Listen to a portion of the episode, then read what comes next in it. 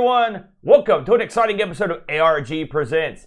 I am Amigo Aaron, joined by a man who, much like the subject of today's show, is both hard to control and wasn't well received. I give you the Brent. Hey, what's going on, man? What's going on, the Brent? How are you this week? I'm doing well.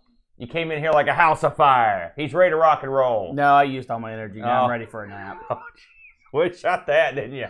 So, you know, we spun the wheel last week, Brentster. We did. We made the deal, and it's, an exciting deal. It's a deal that's overlooked. I can't believe we never got to this console. Uh, but this week, in an exciting twist of fate, we'll be taking on the Atari 5200, the 5200, live in studio. Now, Brent, uh, we never had a 5200 back in the Dizzy, Nope. as you'll recall. Did you know Well, I mean, what? technically, we never had a 2600. Well, that's well, we had one eventually. No, so I guess my question is: Have you played one of these live and in person? a 5200? That's right. Nope. Nope. Really? No, none of my friends had one of these either. Uh, which is funny because everyone I knew had some sort of 5200 or or spinoff uh, or a 2600.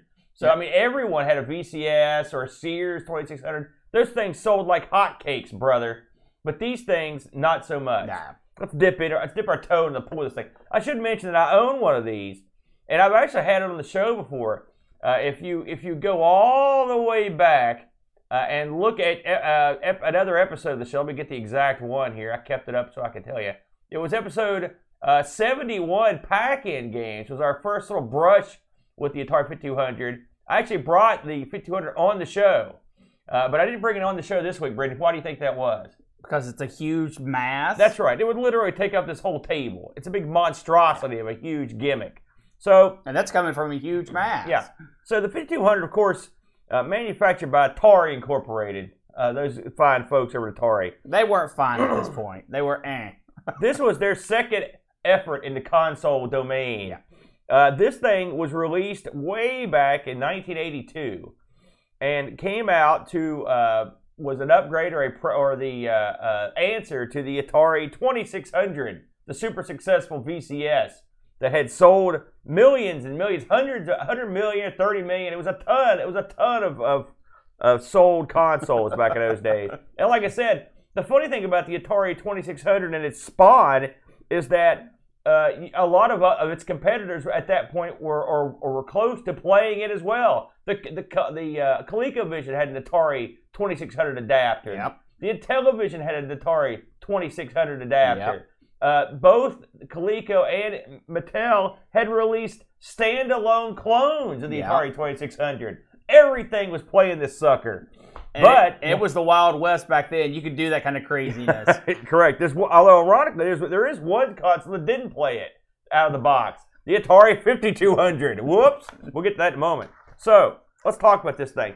This thing was known as the Atari 5200 Super System, man. no, it wasn't. Yeah, it was. That no was one on, ever called that was on the box. It was on the box.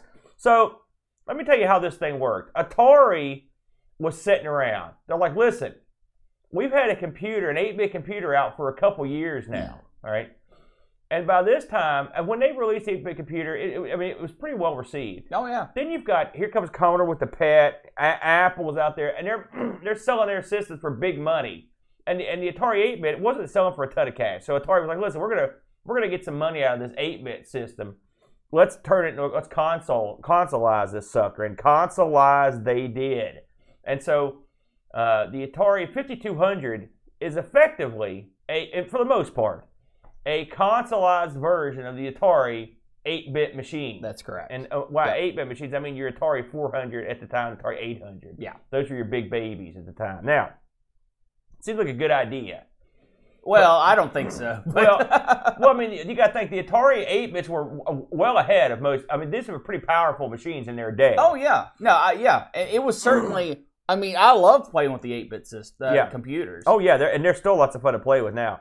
So they they they didn't just it wasn't a straight like it wasn't a straight conversion from the computer no, that would have been smart. and they had their they they really it was that was a strange decision to be Yeah. honest with you not to my, because it, it, you could port stuff you could actually develop 5200 carts on an Atari computer uh, uh, and but then use that to port them over which was good but there were some incompatibilities that made it so it was not exactly a straight shot. And there's a list of chips and stuff that that do that, but you know it it is what it is. So this is the way they decided to do it. Now, uh, when this game, when this thing was in pre-production, uh, the it was called I like this name, the Atari Video System X. That's a come on, that's a cool guy name if I ever heard one. Advanced Video Computer System. That was the full name. So the Atari Video System X dash Advanced Video Computer System. Now, That right there rolls off the tongue, brother. I love the code name for this though. In true Atari fashion, Pam. Pam was the code name. Now, there are rumors as to why the code name was Pam. One of them is they said it's for personal arcade machine, but I, I, I prefer rumor B, named after a chick in the office. yeah. That's the way Atari used Yeah. to do it. It's much like In- Commodore as well. in lieu of your uh, in lieu of your annual bonus, we'll name something after you. So let's talk about this bad boy. We've mentioned its monstrous size. Uh, I've- Yes. I've, got the dimensions here: 13 inches by 15 inches by four and a half, uh, four and a quarter inches thick. So that shows that's a monster. Wow. It's a monster. By today's standards, this is still a huge console. Yeah. It's huge. Yeah. Now, part of the reason it's so freaking big is it's got an actual drawer in the back that you can put cartridges in. So a huge chunk of it is just an extension. Storage. Yeah. Listen, I like this idea, but I hate this idea. No, this thing weighs a ton. You could beat a man to death with this console. It is nasty, and you can do it while you're playing it. um, if only you could control it like that. Yeah. So it was a huge system right out of the gate. Uh, it also had four at the uh, for the original version, four controller ports on Yeah. the front. Now, as you know, Underutilized. the Atari 2600 controller port was the ipso facto standard in controller port. yeah, certainly through the, You know, the, the- 70s and 80s. The Coleco Vision had those ports. Yeah. The Intellivision had those ports. The uh, the uh, uh, Sega. Sega machines had them for years. The yeah. Amiga, the Commodore 64, they all had them, right? Well, guess what didn't have them? Atari 5200. That's what. Screw that.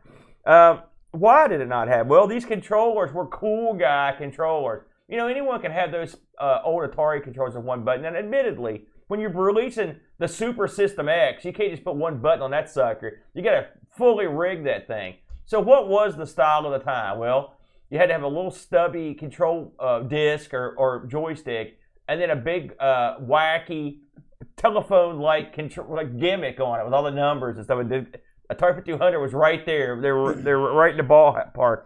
One button, not enough. 14 buttons, probably too many. It had uh, it had a numeric keypad, two fire buttons on each side of the controllers. That's four, and it had uh, pause, start, and reset on it. Now that now pause, outstanding. Got to have a pause button on it. That's great. Re- having those buttons on it is a good idea. What killed this thing dead as Julius Caesar, Brent, was the was the actual joystick. Now, the actual the the actual guts of the joystick.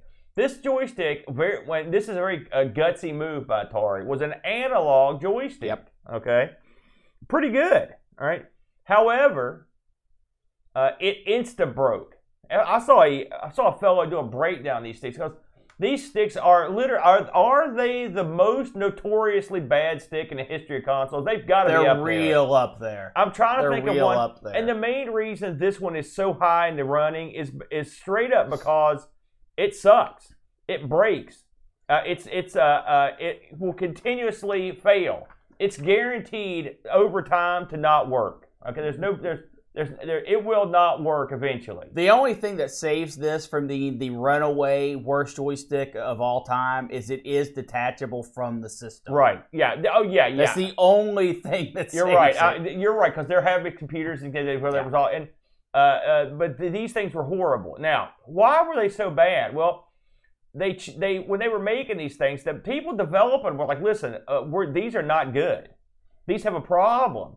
They they we're in a hurry. We've got budgetary concerns, and they sped them through. But anyway, I watched the guy take these apart, and the actual the components that make up parts of joystick uh, basically the second they're exposed to air, they start to deteriorate the rubber and what they and so they you will never find one of these in good shape ever. Yeah. It's impossible. So these things were bad. However, I will give them the credit on the on the uh, actual uh, pause and reset. And really, the funny thing about these is, if you've got a if you've got a good working one, right? I mean, if you could find one, the joystick itself and the pad aren't bad. That's what makes it worse. I mean, if you compare it to like the ColecoVision or the Intellivision, Oh or yeah, even the even It the kills the 7800, Intellivision. like these are way better Yeah. sticks. They feel better. They're more substantial. It's a shame that they couldn't get those uh, up and running. Something else that was a real bizarre situation, and I'm going to spell this out for the people because it's so weird. Most consoles at the time had RF out. In fact, they all had it. Yeah. That's the old switch box on the TV gimmick. You plug your there's a video cord that goes from your from your console or computer into that switch thing, and you switch it to go from computer to TV. Simple. Well, Atari tried to innovate here as well. And so what they did is they developed an RF box thing that goes in the back of your TV that you plug that you plug your computer your Atari into, but you also plug in that's where the power to the console runs. Uh, yeah, okay, yeah. so I knew about this. think about well. this for a minute. You get this box, you hook it to your you hook it to the little screws in the back of your TV uh, to uh, you know your antenna screws or your or your coax, however you do it, and you plug into compu- the uh, console. Then you take the power jack, plug it in the wall, and plug that into the into the back of your TV. I can tell you, I have one of these, and I am extremely hesitant to ever do this Ow. because in fact I've never played mine, and because I'm because every time I plug that thing into power, I see sparks, and I'm like, screw this, because effectively that cable delivers both RF signal and power to your console. Now, why would they do this? You ask. Well, it's a very simple and logical reason to to uh, cut down on the amount of cables running across your house. That's what they did it for. So in a way, it's an ingenious thing to do. In another way, it's scary as hell. I, it's not something I ever wanted to do, uh, and, and, and never did. It was, it was a very unusual way to do things. Yeah, Now, the 5200 is great at thinking of a problem and like we're gonna fix that, and then they get what 90% through fixing it, Yeah. and they either are like, eh, it's good enough, or like they said, man, this is a bad idea. Eh, let's do it anyway. Well, so get this. There's another advantage to it as well. On a on, with a switch box, you have a switch on the back to use the to go from TV to, Right. console. With this rig they've got, as soon as you turn the 5200 on, bam, it's on the screen. It takes over, And as soon as you turn it off, it's off the screen. So you can see the more advantage of this. Now this ended up being uh, taken out of the second model. Uh, they also went from two from four joystick ports to two ports, and to cut down. Uh, well, because there was hardly anything. There were that- things that used the four players. There were hardly any. I, I think the real sports might have dabbled with them, but there was very, very few games that actually did anything with them. yeah, there weren't a ton made that had that that had the normal RF out, but that was like the last batch that had Yeah. those. Uh, but uh, I have the four ports uh, with the crazy RF, and it's it's I don't like it. And modifying this thing is no easy task either. Uh, just not not the best. Now we got we talked about the controllers a minute ago. They did have some third party controller support from Wico. I've seen these Wico sticks. In fact, uh, they they look okay. I've never actually controlled anything with them, but they're they're tough to find. You know, so it is what it is with the Wico sticks. So let's talk about some games that came out for this thing. You know, when we when we covered the 5200 way back uh, briefly, and when we talked about the pack-in games, do you remember what? Do You remember the pack-in game that was included with it back in the day? I believe this was Breakout. That's correct? right. A stupid thing to include, Yeah. by the way. And by the way, if you'll recall from that episode, a game that didn't use any of the 5200's new graphical abilities Yeah. in It- any way. Uh, yeah, it, it looked like garbage. It played like garbage. It was garbage. I mean, I don't think it played that poorly. It's and of course it, u- uh, it did use the uh, the uh, the actual joystick analog, which that made that made a big difference. A lot of the games that got ported to the uh, 5200 were Atari 2600 games. Yeah. Okay.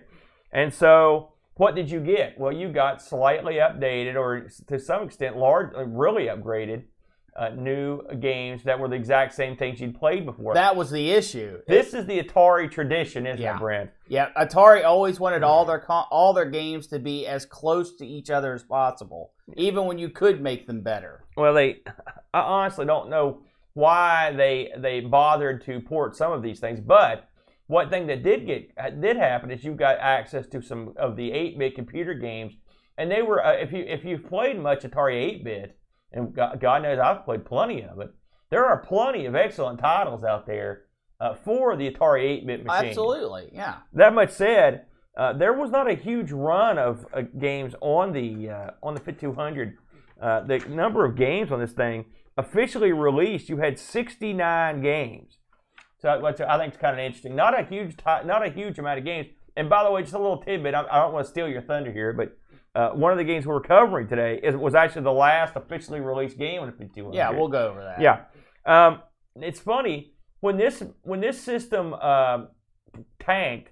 I mean, it was pretty obvious that it. I mean, to put it in perspective, the Atari 2600 officially sold 30 million units. Now, again, No we, we- that's not. Oh no, the 2600. Oh, okay, yes, yeah, yeah. And keeping in mind that that's not counting the unofficial uh, or the uh, the clones. Clones and the- the, the- sh- offshoots, yeah. And so when, when this thing came out, not only did it have sort of a limited library out of the gate, it also didn't play the huge library of games that people already had. And let me tell you something, backwards compatibility was a big deal back in, in this Yeah. time. It's not like today where you can sort of get away with it or it's a happy secondary thing. and so pretty uh, when they released the second version of the uh, 5200, they actually released a box that would let you play Atari games on it. I've actually seen this box. I've almost but bought it's it. pretty rare. I've seen it. It's not. It's not even that expensive to get anymore. But it's it's sort of sort of pointless, you know. I- Ultimately, I mean, uh, yeah. if, you've got a twenty six hundred, and those things are super cheap now. But at the time, it was a whole you know it was a whole different world, obviously.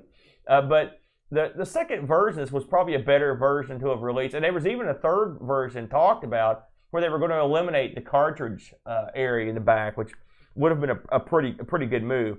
But ultimately, the games on this thing were they were very very much superior to the uh, the 2600 for the most part. Oh, they killed the you 2600. know, but yeah. I mean not everything. But I mean people had played these games. This was a problem that continued to hound Atari and to sort of hounds them to this day. And which is funny, but they just they're living on their past stuff. And then you know, they contemporize, man. Well, you know. I mean, Atari's dead, man. Well, you know what I mean, though. so, um, anyway, I mentioned there were 69 games released for this thing. Uh, there were some pretty standout titles. I'm not sure if I if I've got one that I would say was the best uh, title, but I mean, a lot of these titles, if you, I mean, they are. If you've got a 5200, or if you've got an Atari 8-bit machine at home, you've, uh, you know, these you'll you'll have played most of these because most of these. Uh, they, you know, eventually they figured out a way to, you could, any of these that weren't released on the computers, you could bring over and play on the on the computer with an emulator. So it's not that it's not that hard to play them. I don't know anyone right now, and you know I know a lot of people that are in emulation or into uh, the- uh, owning these consoles. I don't think I know anyone that sits around playing these things right now today. A, a, a 5200? Yeah. No. And, and it's mostly a combination of the controller Yeah. and the fact that they're just a real hassle and weird to hook up. Yeah. Now, yeah. This is this is one that I mean, like you said, you own one, but emulation's the way to go. Yeah, yeah. Now the, the, the machine that was released after this would, would uh, eventually, which is another console that I've got, the Atari 7800. 7800 continued the tradition of, of really stupid joysticks, although it wasn't as bad as 5200. Uh, but it came, it shipped right out of the gate with 2600 compatibility, which why it's why it's so popular amongst collectors because it plays all the 7800 games and the uh, also plays the Atari 2600 games. Yeah. The funny thing about the 7800 is uh, it's not a, a quantum leap graphically. In fact, it also has the exact same sound chip as the 2600. Well, yeah. a, a real dumb move. They, they didn't. Yeah, Atari's never focused on on sound for the most part. Well, it, it, it, it one wonders what they were thinking on that. Uh, so, but I mean, I, it's I hate to come down on a console, you know, but effectively, this console was doomed from Jump Street. Well, it made poor choices. It, it had it had a lot of good ideas, and excuse me, I, I am uh, uh, I'm I'm impressed that they tried to fix problems. They saw they were able to see problems Yeah. that were happening in the console world, and they tried to fix them, but they just didn't go the extra mile to smooth all that stuff out. Yeah, you know, it's funny. I was just reading someone in our chat, I think Amiga Bang, mentioned that Pitfall 2 had a good conversion here. Now, I, I'm assuming that Pitfall 2 on the uh, 5200 is the same as the 8-bit, and it's it's topical that he would bring that up. I can't I can't tell if he's trolling me or if he's just asking. Uh, uh, two weeks ago, I actually sat down and beat Pitfall Two on the on the uh, on my uh, XEGS Atari, and I was so proud of myself, because I've spent years trying to beat this game. Mhm. And then I found out that the Atari version has a whole extra level. Yes. Yeah. And it's the level of absolute certain death. yeah. Yeah. And I, if it's in the 5200 version, Low be the man that gets to the end of this game thinking he's won. Because, and I'll give them credit, but you were mentioning, and I want to bring this up because of what you said. You mentioned that Atari like to keep kind of things kind of standard across the board. When they when they released the Pitfall 2 for the 8 bits, uh, they and they knew those extra levels were in there. Atari wouldn't let them tell anyone, and would and told them to get rid of them. Yeah, yeah, because they wanted like a Atari was big about that. Uniformity, They yeah. wanted everything to be the same across. And so they just left them in there anyway because Activision don't they don't care. Clearly, they don't give a crap about Atari. And so there you go. So anyway, the 5200, a uh, uh, um, an interesting upgrade, uh, but sadly flawed. Now, if you do have one of these and you do have a working stick, or I mean, we're living in an age now where they're There's always ways to fix. that's right. There yeah. are always. This is the probably the. This is. It's funny. Some of these older systems are are benefited by being st- uh, still alive in the future. And the one that comes to mind instantly is the CD32, the Amiga CD32, because we're living in an age where people go through and upgrade the hardware and also make give you the ability to play games and like that you couldn't play on it before. And the 5200 is no exception in that department. Uh, if, if if you are lucky enough to still have a working one, and you also have a, a working way to control these games, then you've got a pretty decent little machine here. It's not like the, we've gl- kind of glossed over the titles, but the titles are pretty good. You know, and so I, I, I think you've got a decent little machine here, but you've got to put up with the size and you've got to put up with the uh, uh, joystick issue. I will say 5200 carts are dirt cheap for the most part. I mean, I've Yeah. got I pick them up all the time for no good reason, and they're basically giving them away. So I think it's a pretty decent little console. So we were tasked to pick a couple different games from the 5200 library. Now it's funny. I went through and played a bunch of these, Brinsty. I, Really? I- yeah. I- well, I figured I wanted to pick something. There are so many uh, clones, absolutely. and there are so, or I mean, not clones, but you know, ports. ports. Yeah. And there are so many games that appeared everywhere, and I was trying to find something that I that didn't see much of. And so I ended up picking a game that only had a couple official uh, releases on different machines. And I'll be honest with you, I've never heard of it. I'll go ahead and lead the dance this week. And so the game I ended up picking was called The Dreadnought Factor. Incredible name. the cool guy name, you know me, that's all I need to hear, brother. The Dreadnought Factor. Yeah. I love it, man. Incredible name. So this was released by the fine folks uh, over at Activision. Of course, you'll, you'll recall Activision, who effectively invented the the the uh, "we'll make crap for your machine" genre. you know, and that, that made Atari so mad.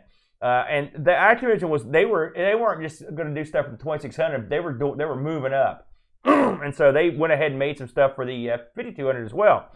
Uh, this was created by Cheshire Engineering, conceived and designed by Tom Loughry. That Tom Loughry's done a lot of stuff, including uh, he did he was behind the PGA Tour stuff, Speed Racer, Grand Prix, Test Drive Three. Uh, remember Alcazar? We played that. Mhm. He was behind that. He did Worm Whomper and he did Steel Thunder. He designed all those games.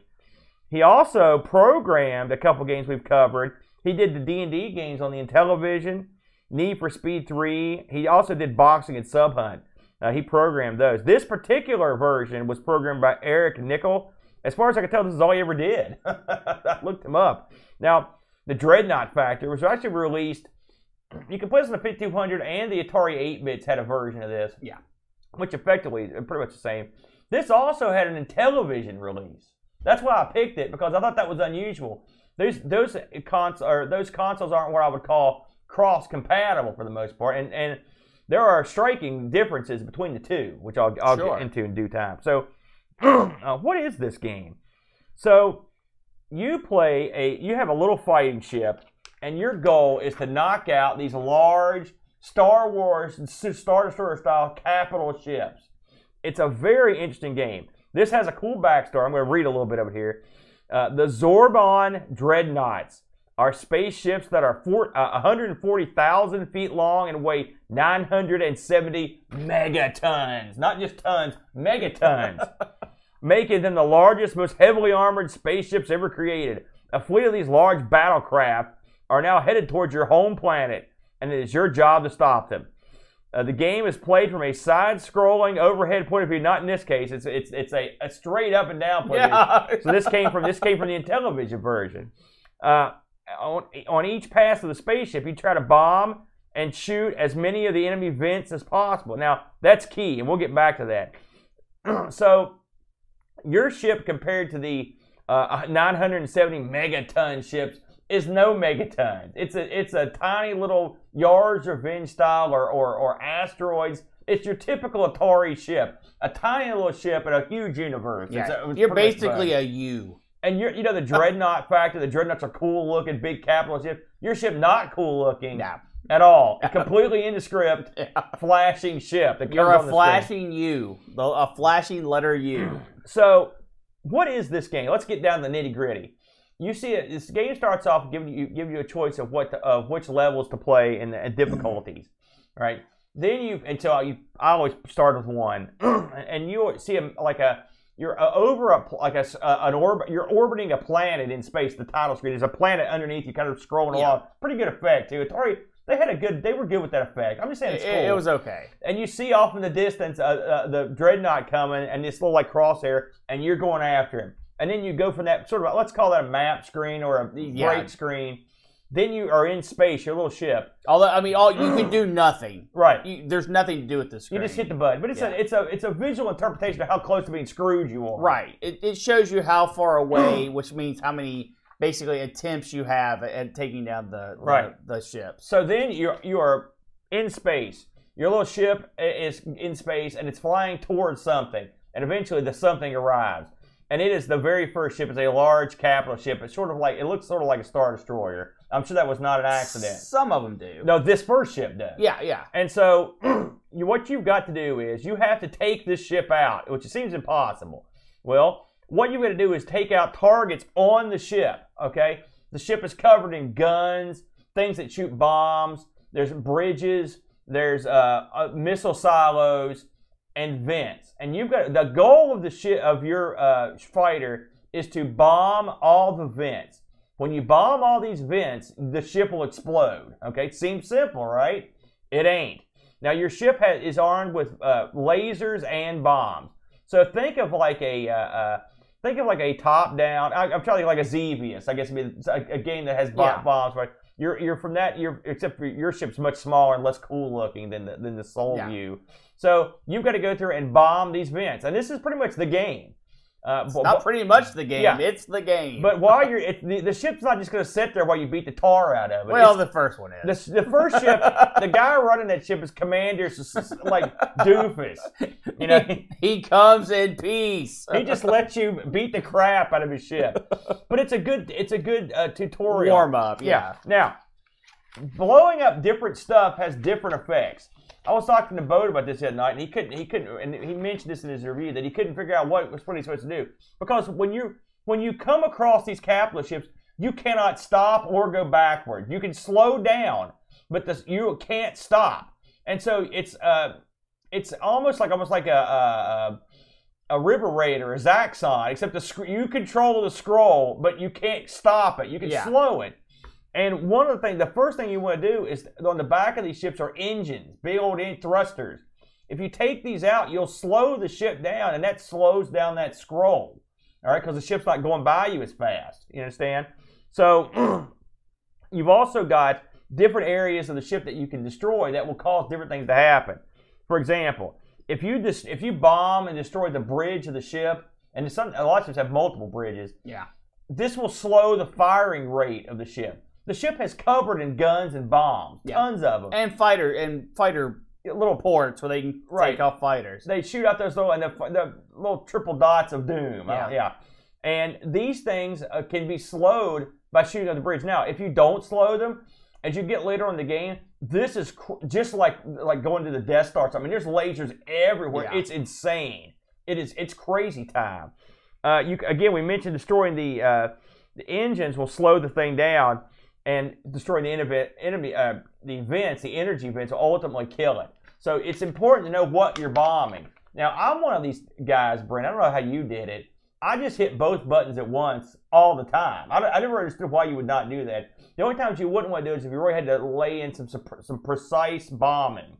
Every once in a while, you would. The ship shoots fast enough. I mean, you, it's one of those you can only have so many bullets on the screen at the same time. Yeah. Uh, but the ship shoots fast enough that normally uh, your ship, your bullet is off the screen by the time you need to shoot again. So you could just tape both buttons down and fly around. Right now, I don't know if you fool with the uh, options for the difficulty on this. Oh yeah, yeah. I did, and they and I will say they're aptly named. Your ba- your levels are basic, novice, expert, and then the last one, you've got to be kidding. Yeah. Yeah.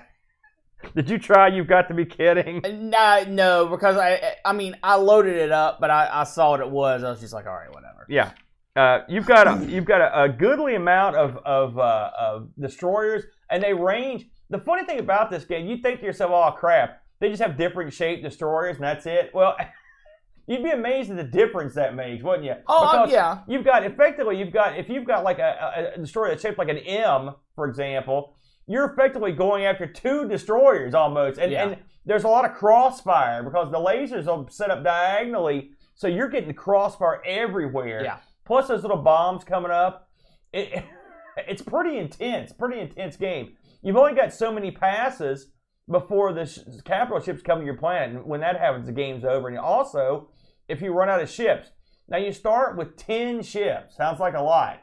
Uh, uh, but it, you can lose them pretty quick. This is one of those games where you're you could be cruising along and just hit a bad streak, and you could go through fighters real quick. Well, it, it's it's an interesting concept because every time you die, the the or, or every time you die or you get you go past the ship, the ship advances closer. Yeah. So you can die that way. I, I never died by losing all my ships. I don't. Is that even possible? I did. I did. Oh, okay. Yeah, early on, I did. Yeah. Uh, Yeah, just I- you get 10 to start off. yeah, I always died by the ship getting to the planet. Yeah. uh, because uh, usually if you're really screwed, you just kind of jet off, and uh, avoiding fire isn't the problem. It's being effective and avoiding fire because Yeah. you can just go to one extreme side of the screen, hit your ga- gas, and go all the way. Nothing's Yeah. going to hit you. A lot of it is the uh, uh, well. One thing that I noticed that I should mention there are five dreadnoughts, so it's a pretty good selection of Yeah. dreadnoughts. Did you see them all? I think so. Um, the you choose what you attack. So what I like to do with, with on my first pass, it, the, my first pass, the number one thing I like to do is number one, you've got to take out the engines. That's a given. Okay, Yeah. and you've got to take out the bridge on, on that first pass. And then everything else, I just tried to shoot as many guns as I could. All right, that was the first pass. The second pass was like a wipe up of the guns and then start working those vents. And then the rest of the passes were just picking off these vents. These vents, bombing in this game is not super precise. it's not. Yeah, we it should doesn't mention- feel good. One thing we should mention that you played this on your computer. I guess you just use your computer joystick to play it, right? Yeah, I used an Xbox. I that. used I played this on my uh, with I, I used With an Xbox an- with the Platinum analog. with the analog, Yeah. and I also played it on the arcade machine. I played it in two different areas, and the control was pretty good. But I tried to picture myself playing with a 5200 controller, where you're. and this doing- would be a game yeah. that if your joystick wasn't ready to ready to rock and roll, you got problems. You know, because you need that precise. Those vents aren't easy to hit, and there's a ton of them. You know what I'm saying? And they're they're sp- uh, on some of the ships they're spread out, and so you need to have pretty precise bombing. You can get away with the kind of kind of loosey goosey shooting, but the bombing needs to be precise. But it was you did make your own strategies in this game. Now, what did you have a particular method to your madness, or did you just go in there guns blazing? No, I always always went in for my first pass to try to get all the guns, Yeah, and I would usually get at least two of the engines. yeah, Second pass, I would uh, focus again on guns. I didn't realize that the uh, destroying the the bridge did anything, uh, so I never focused on that. But I, I did. I realized really early on about the engines, and I focused on the guns because the guns are what kill you more than anything else. yeah. Um, The uh, I should. The, and then usually, I also when I did it, I would because most of the ships you can work the left side and then work the right side, and it Yeah. makes sense. Yeah, or yeah, uh, that's that, and that's. Uh, I'm not saying you have to do it that way, but those are those are pretty good ideas. The, these these uh, ships actually had nicknames. Uh, I'll go through a few here. uh, one, including Jaws, or the Delta Jaws Coke bottle, Batwing. That's that's a different, that's different nicknames for it. Uh, you actually get extra points if you uh, uh, it, the first time you see these ships and you blow them up, you get a little bonus pointed. Of course, it's just a points game. Now, one thing I like about this, Brenny, is that this is you know Activision had a good gimmick going, and their gimmick was uh, getting patches out. And this game was a game where you could get a patch.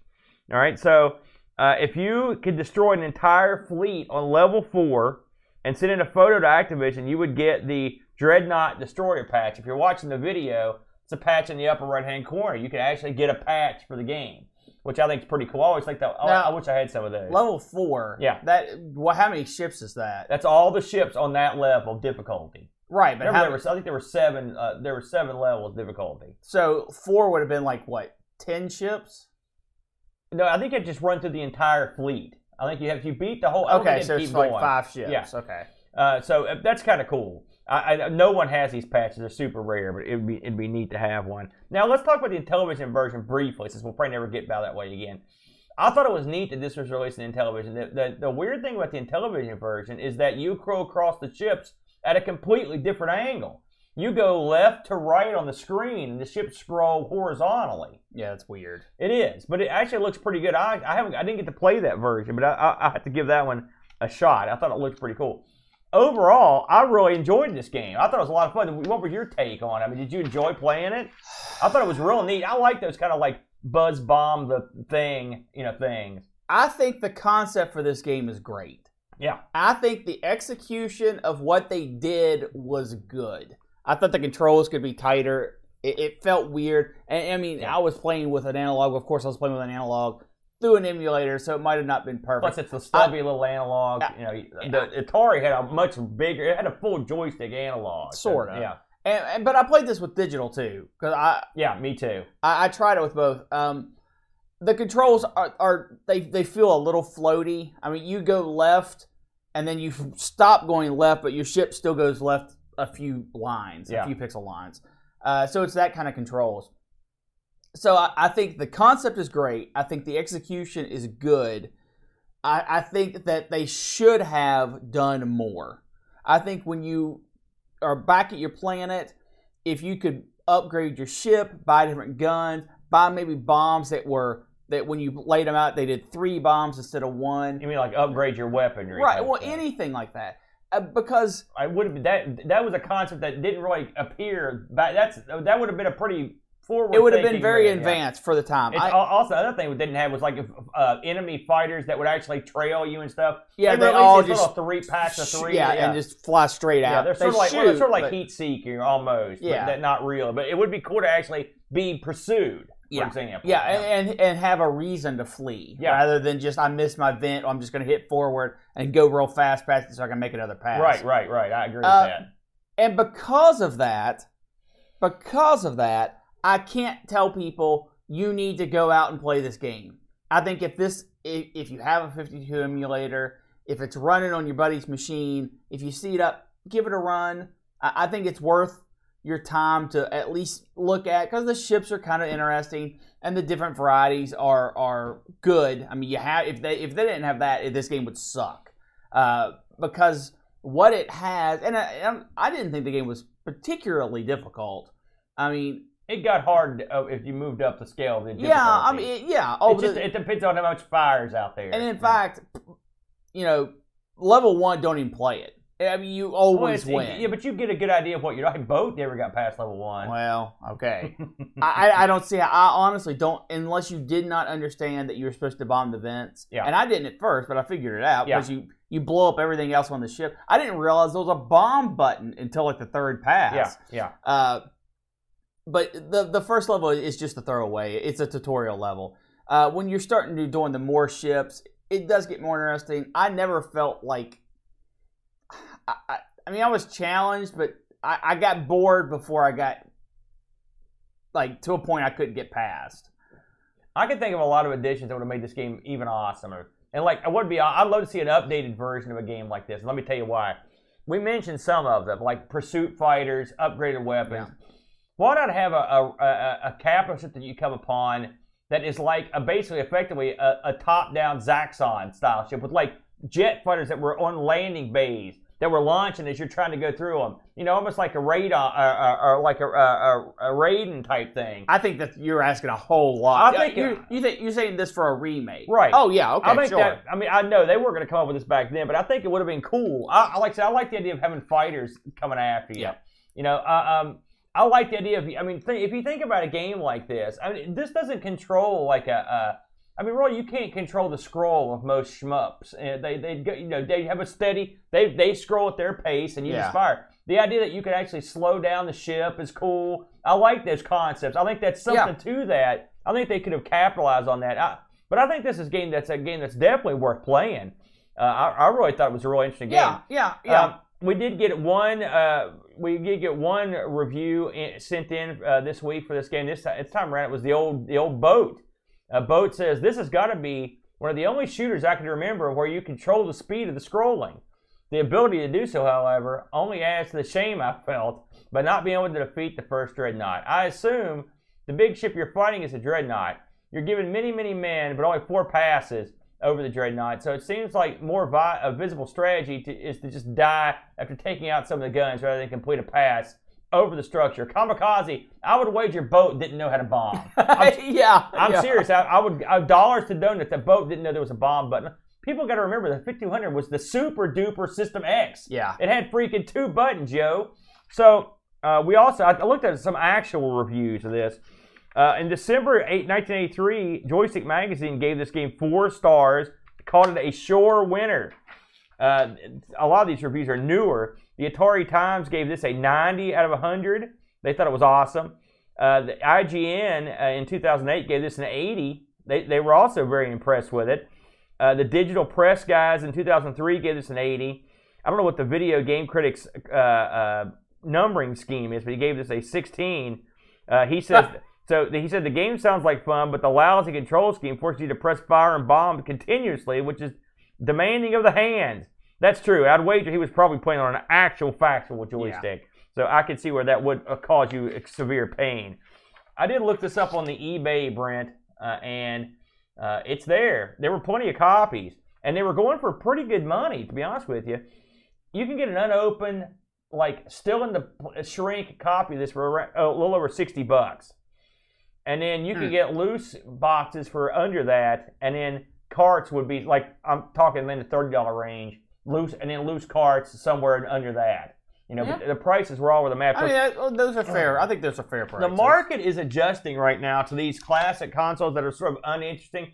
So I think they're doing this in anticipation that there's going to be a, a wave of interest in the 5200 like there has been in a lot of these other classic consoles. So the the prices are in flux as people try to determine how much money they can they can take from the pot.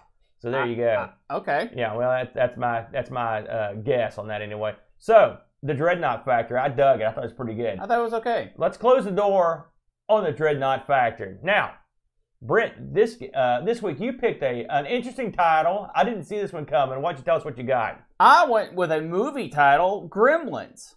And uh, you know, movie tie-ins usually really bad when they, especially during this era, when they come to the old uh, console market. Uh, for those that don't know, a quick thing about Gremlins the movie. Uh, it was released what 1983, 84, 84, and it was uh, it was supposed to be was, the genre is horror. I never really saw it as horror, but I guess kind of like a comedic horror. It was a very unusual family comedic horror Christmas film. Yes. you, don't, don't see those come out too much.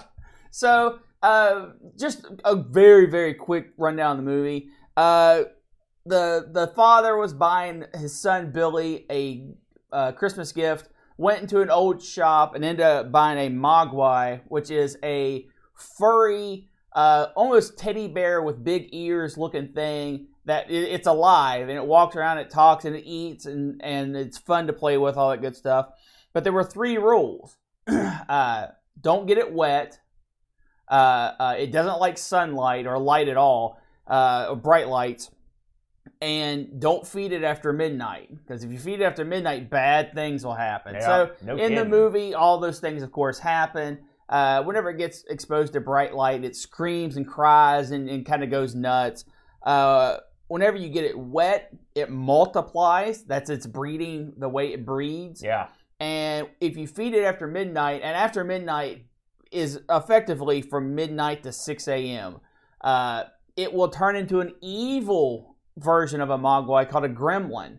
And it's super evil. gremlins, where, They're jerks. where the mogwais are fuzzy and soft and teddy bear like, the gremlins are leathery and scaly and reptilian like Fangy. and, and they they just like to run around and, and cause mayhem and, and destruction. Uh, you know, they're not really like murderous, but they're more like mischievous. Oh, no, they're murderous. Well, they'll, they'll kill you, They'll kill you. but they don't necessarily go out to kill you. They're they're they're just kind of uh, I uh don't know. I think they're pretty murderous. I'll be honest with you. They're not nice. They're not to be messed no with. no they're yeah they're certainly evil. They're chaotic evil, no question. Uh, Geek. But uh, so when it came to a game form of this, there were actually a couple released. Yeah. And all of them universally panned. Yeah. However, the Atari 5200 version was a completely different version than was released anywhere else, which Yeah. is so, one thing that made it special. The second thing that made it special is this was at the decline, way actually into the decline of the 5200. And this was when Jack Tramiel was coming in and taking over Atari. Okay. and he instantly he said every all console projects done. We don't want you they're eh, done right? Well the day before and i don't know if the programmer uh, john siggers uh, saw the writing on the wall or he just got lucky but he had sent the i'm going to guess he saw the writing on the wall because the day before jack came in and made all these demands uh, the programmer John sent the chip to go get programmed to the factory. So when all these programs, all these games for the 5200, which there was only a handful, were going to get released, they were done. They were just ready to get shipped. Uh, they got the axe put on them. Well, this was already gone, and Tramiel didn't know it. So you fast forward a little bit. All these things are manufactured. The cart, the ROMs are burnt. The carts are made. The boxes, you know, because once the process starts, there's no stopping it. It's a contracted thing. And Tramiel's like, "Well, okay, we're never selling this," and it it caused a stir because the game was done. Uh, Tramiel said, "We're never going to distribute this game. It's not going to happen."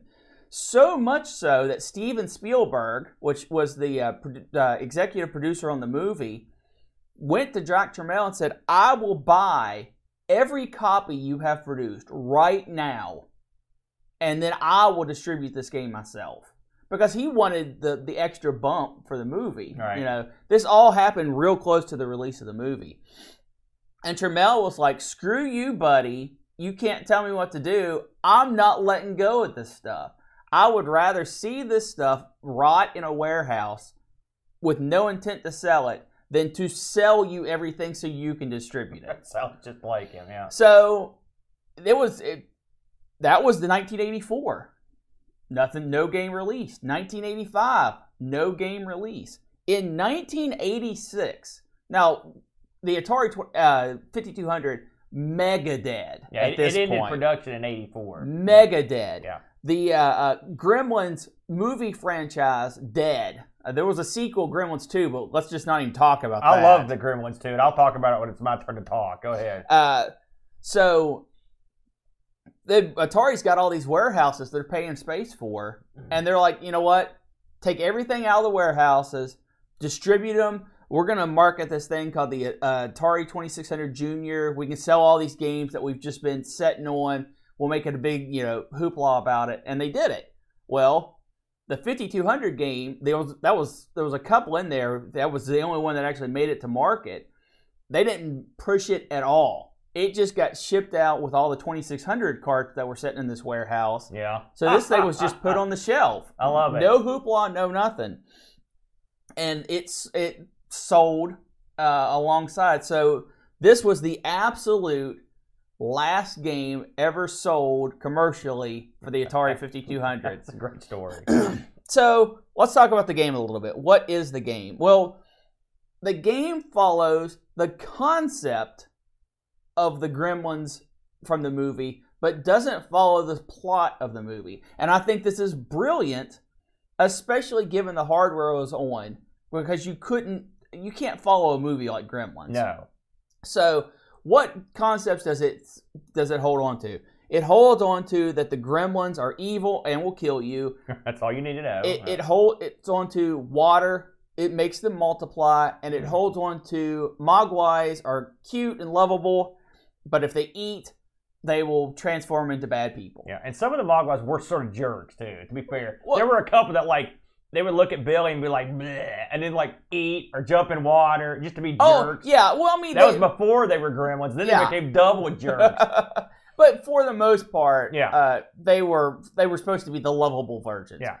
So in the game, you control Billy, and Billy has a sword. Now, a lot of people say, "Uh, "Why does Billy have a sword?" The sword was actually in the movie, sorta. It was hanging up on a wall, and anytime someone would close the door real hard, the sword would fall off the wall. And it became a a, a gag part later in the movie. So I was kind of wondering that myself. Yeah. So yeah, that makes sense. So- I gotcha. So Billy that. has his sword, and he he is tasked with gathering up all the Mogwai and putting them back into their cage, so they don't. uh, It's after midnight. Uh, bad things are happening. He's trying to get them all caged back up so that they don't turn into gremlins. All right.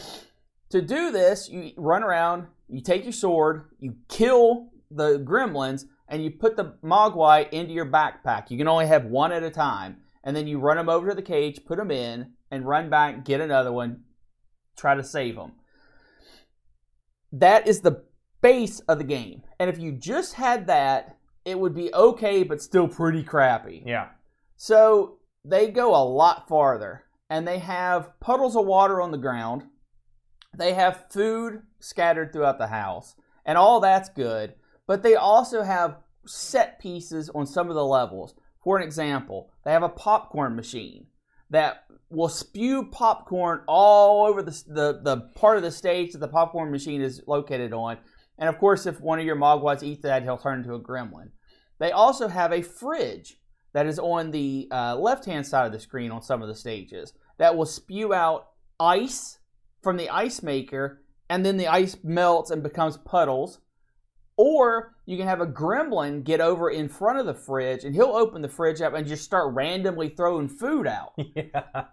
which is just brilliant. Yeah. And the last set piece to, that you kind of play with is at the upper part of the screen, you can have a television. And, uh, and this is true to the movies, uh, with the movie lore, that if you turn a television on, it will fan, it will uh, get the attention of the gremlins and the Mogwai, and they'll just sit there and watch it. And you can go up and slice them or pick them up and take them. Perfect. Lastly, the gremlins can actually open the cage and let all the Mogwai out, and then they just run around like crazy, and you have to capture them Yeah. all again. Yeah. Brilliant, Yeah. brilliant Yeah. stuff. This is brilliant. All of these come together to make a really interesting set piece for a game. Uh, there are two bonus stages, or they're actually not bonus stages, but they kind of are, where you have just Mogwai, and you have to collect them all before dawn, for, before morning comes, uh, which is 6 a.m. and it actually has a clock on the screen that always counts up. And if dawn comes, the screen does this brightening effect, Oh, which boy. is pretty good. Yeah. It's. I thought that my thing was glitched when I did that the first time. A- And then the stage ends. Yeah. Uh, then there was another bonus stage where it was just gremlins. You're just surrounded by gremlins, and you just got to kill them all. Yeah. Brilliant stuff. This game is on the cusp of being an absolute classic. Uh, I think two things that kill it are the palette Yes. that is used Yeah. because the game while everything looks like what it should look like i mean you can tell gremlin from a mogwai from billy you Yeah. can tell the fridge the television the walls in the room all that is distinguishable but absolutely ugly It's it's as close to monochrome as you're going to see on a console Yes. like this. uh and, and that i think i'm not a big graphics makes a game guy, kind of guy Yeah. but this hurts the game it hurts the Yeah. game I agree.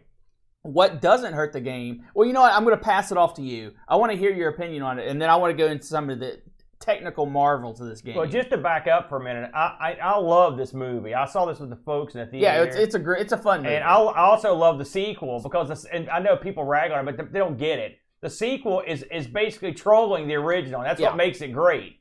That's what makes it. I mean, the sequel was great because they knew they could remake this. They're like, we're going to make something so outlandish and we're going to make fun of ourselves, and it was great. But this was a great film, great soundtrack, great uh, theme. You know, I wanted to put footage of this thing in the in the show, but since we just got out of YouTube jail, I don't want to get thrown back in. I Yeah. was, Also, I was scared. This is for the for the U.S. audience. This was the first PG-13 movie. PG-13 was actually made in somewhat because of this film, because it had gore, it had violence, uh, but it was Oh, yeah. trying to be a family movie, Yeah. so it got a PG-13 this rating. this movie is an, an anomaly. We It is. mentioned it's a Christmas family horror film.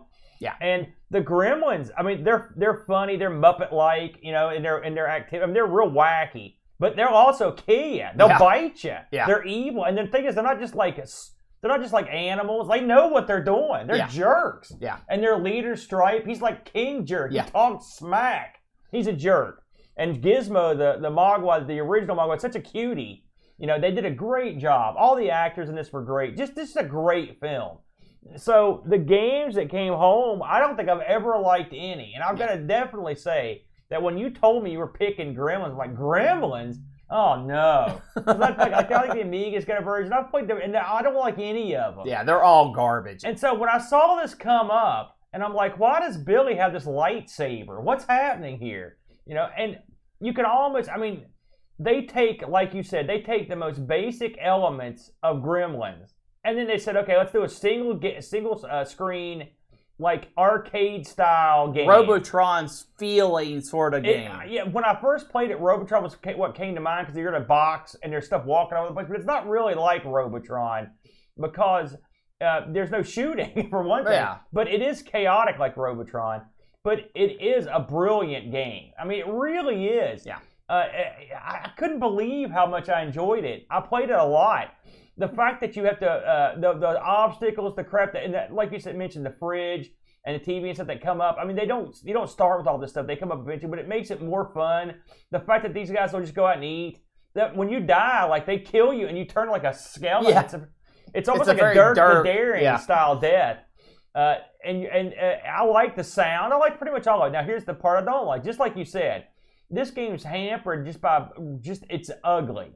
It's if Boat were here, he'd be like, oh, there's that brown earthy tone. He ate a palette. He hates, and this is a very earthy tone. And if you hadn't seen the film, uh, this probably would just seem like a pretty fun arcade romp that you, Yeah. which you didn't. You don't necessarily have to see the film, but the, the color palette is surprising because the 5200 that we they could have. I mean, Dreadnought, for example, has got a, a good color. There's a lot of games that have good color. I'm not sure why they went with almost. It almost reminds me of playing like a Spectrum game. You know, just a, couple- Spectrum had. There were reasons why its games looked like this. I can't figure out why the Atari version is so weird looking. Would you like to know? I would. Because Oh, there's I, an answer. To I think I have an answer. All right, let's hear it. Did you did you play any of the later stages? I played until I died. I don't know how far I got. uh, there are stages where there are up to and including 24 Oh yeah. 24 gremlins on the stage and that alone is amazing Yeah. because they are all independently moving uh, no it seems kind of random but they're all independently moving Yeah. also with the popcorn machine and the fridge there can be i mean dozens upon dozens of pixels that you can interact with on the screen So what you're conjecturing is this is a some like a four color high res type thing. Yes. the, you might be right. Yes because the popcorn machine I, I i just let it run one time just to see how much it and there were probably 40 to 50 pixels of popcorn and it's not like just like the popcorn hits the screen and then becomes something you can't interact with you can pick up all the popcorn for points you can pick up all the food that's thrown for points Yeah. so all these objects are still interactable uh, when they're on screen.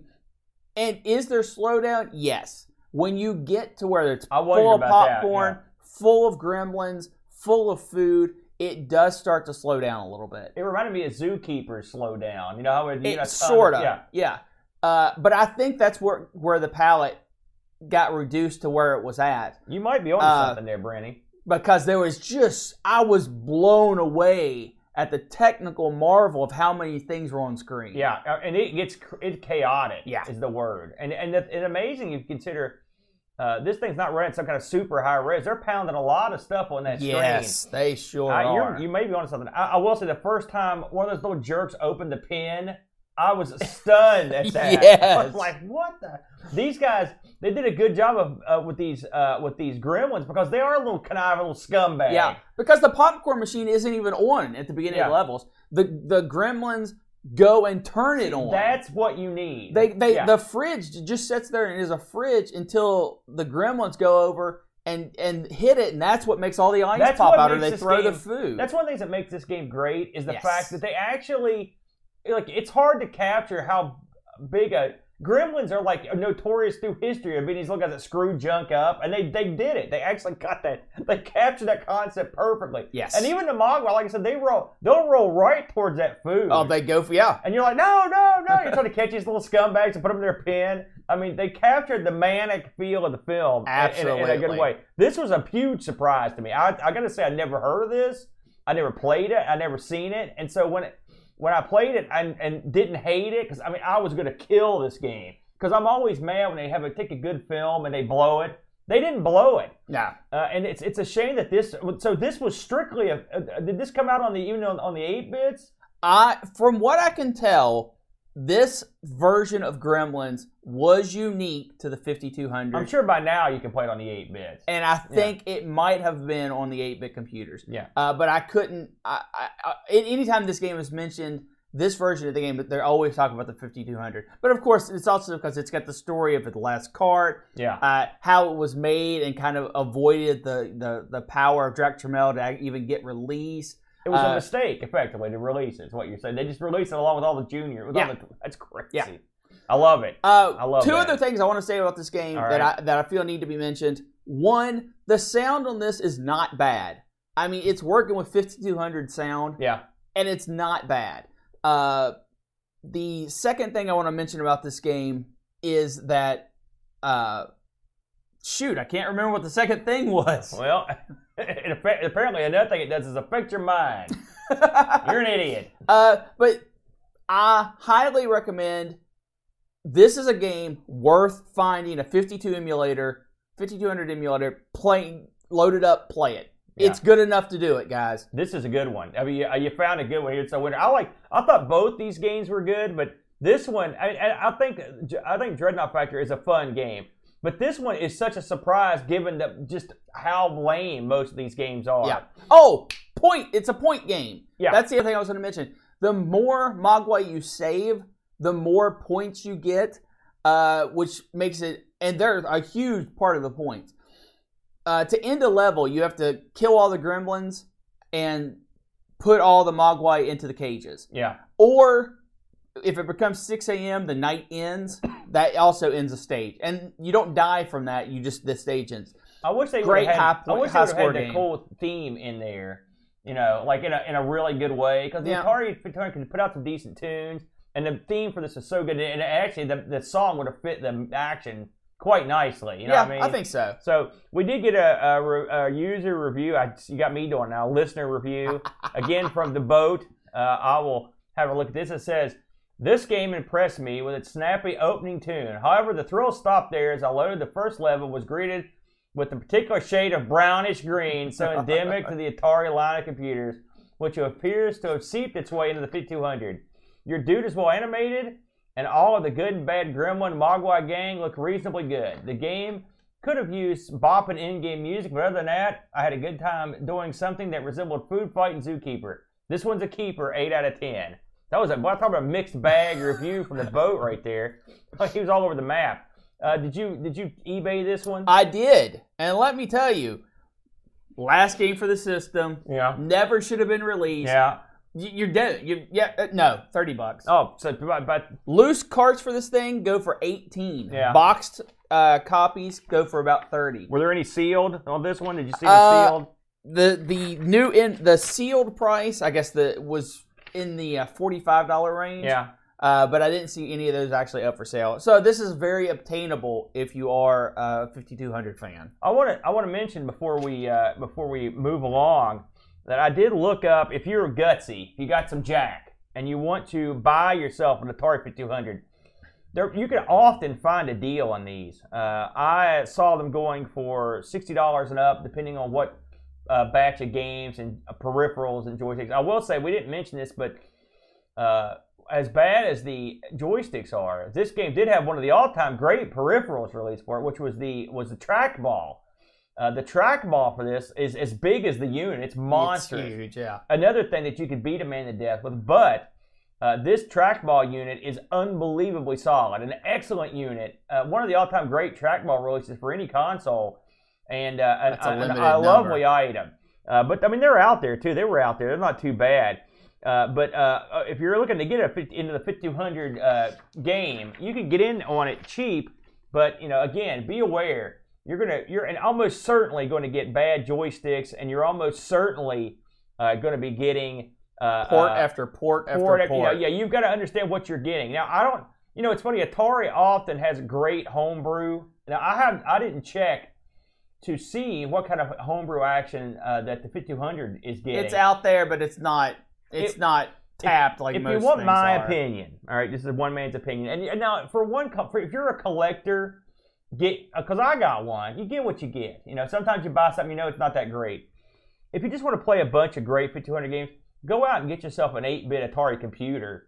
Uh, and get you one of these SD card solutions, and that will take care of you good and proper. Yeah. This thing also emulates perfectly well through any, through MAME Sure. or whatever, so you won't have any trouble there because it, and I don't normally say advise to go this route, but the joysticks on these things are such a, a hassle to keep if, up. if you don't have the ability to do electronics work, I, uh, I wouldn't mess with it. yeah. Yeah, and I, and also I should mention if you end up getting the, the the second version, I don't know if this thing works in the version, but you can always get the uh, the Atari 2600 adapter, which I see these things occasionally. In fact, there's one right down the road here in just, Milton. just just go buy an Atari. But if you're if you're wanting to play 2600 games, I would advise getting you a 7800. They're easy Yeah. to mod with a, with a uh, composite out, and they're also they're cheap, cheap as chips, and you can get them, and they have that in, inherent 2600 ability right out of the box.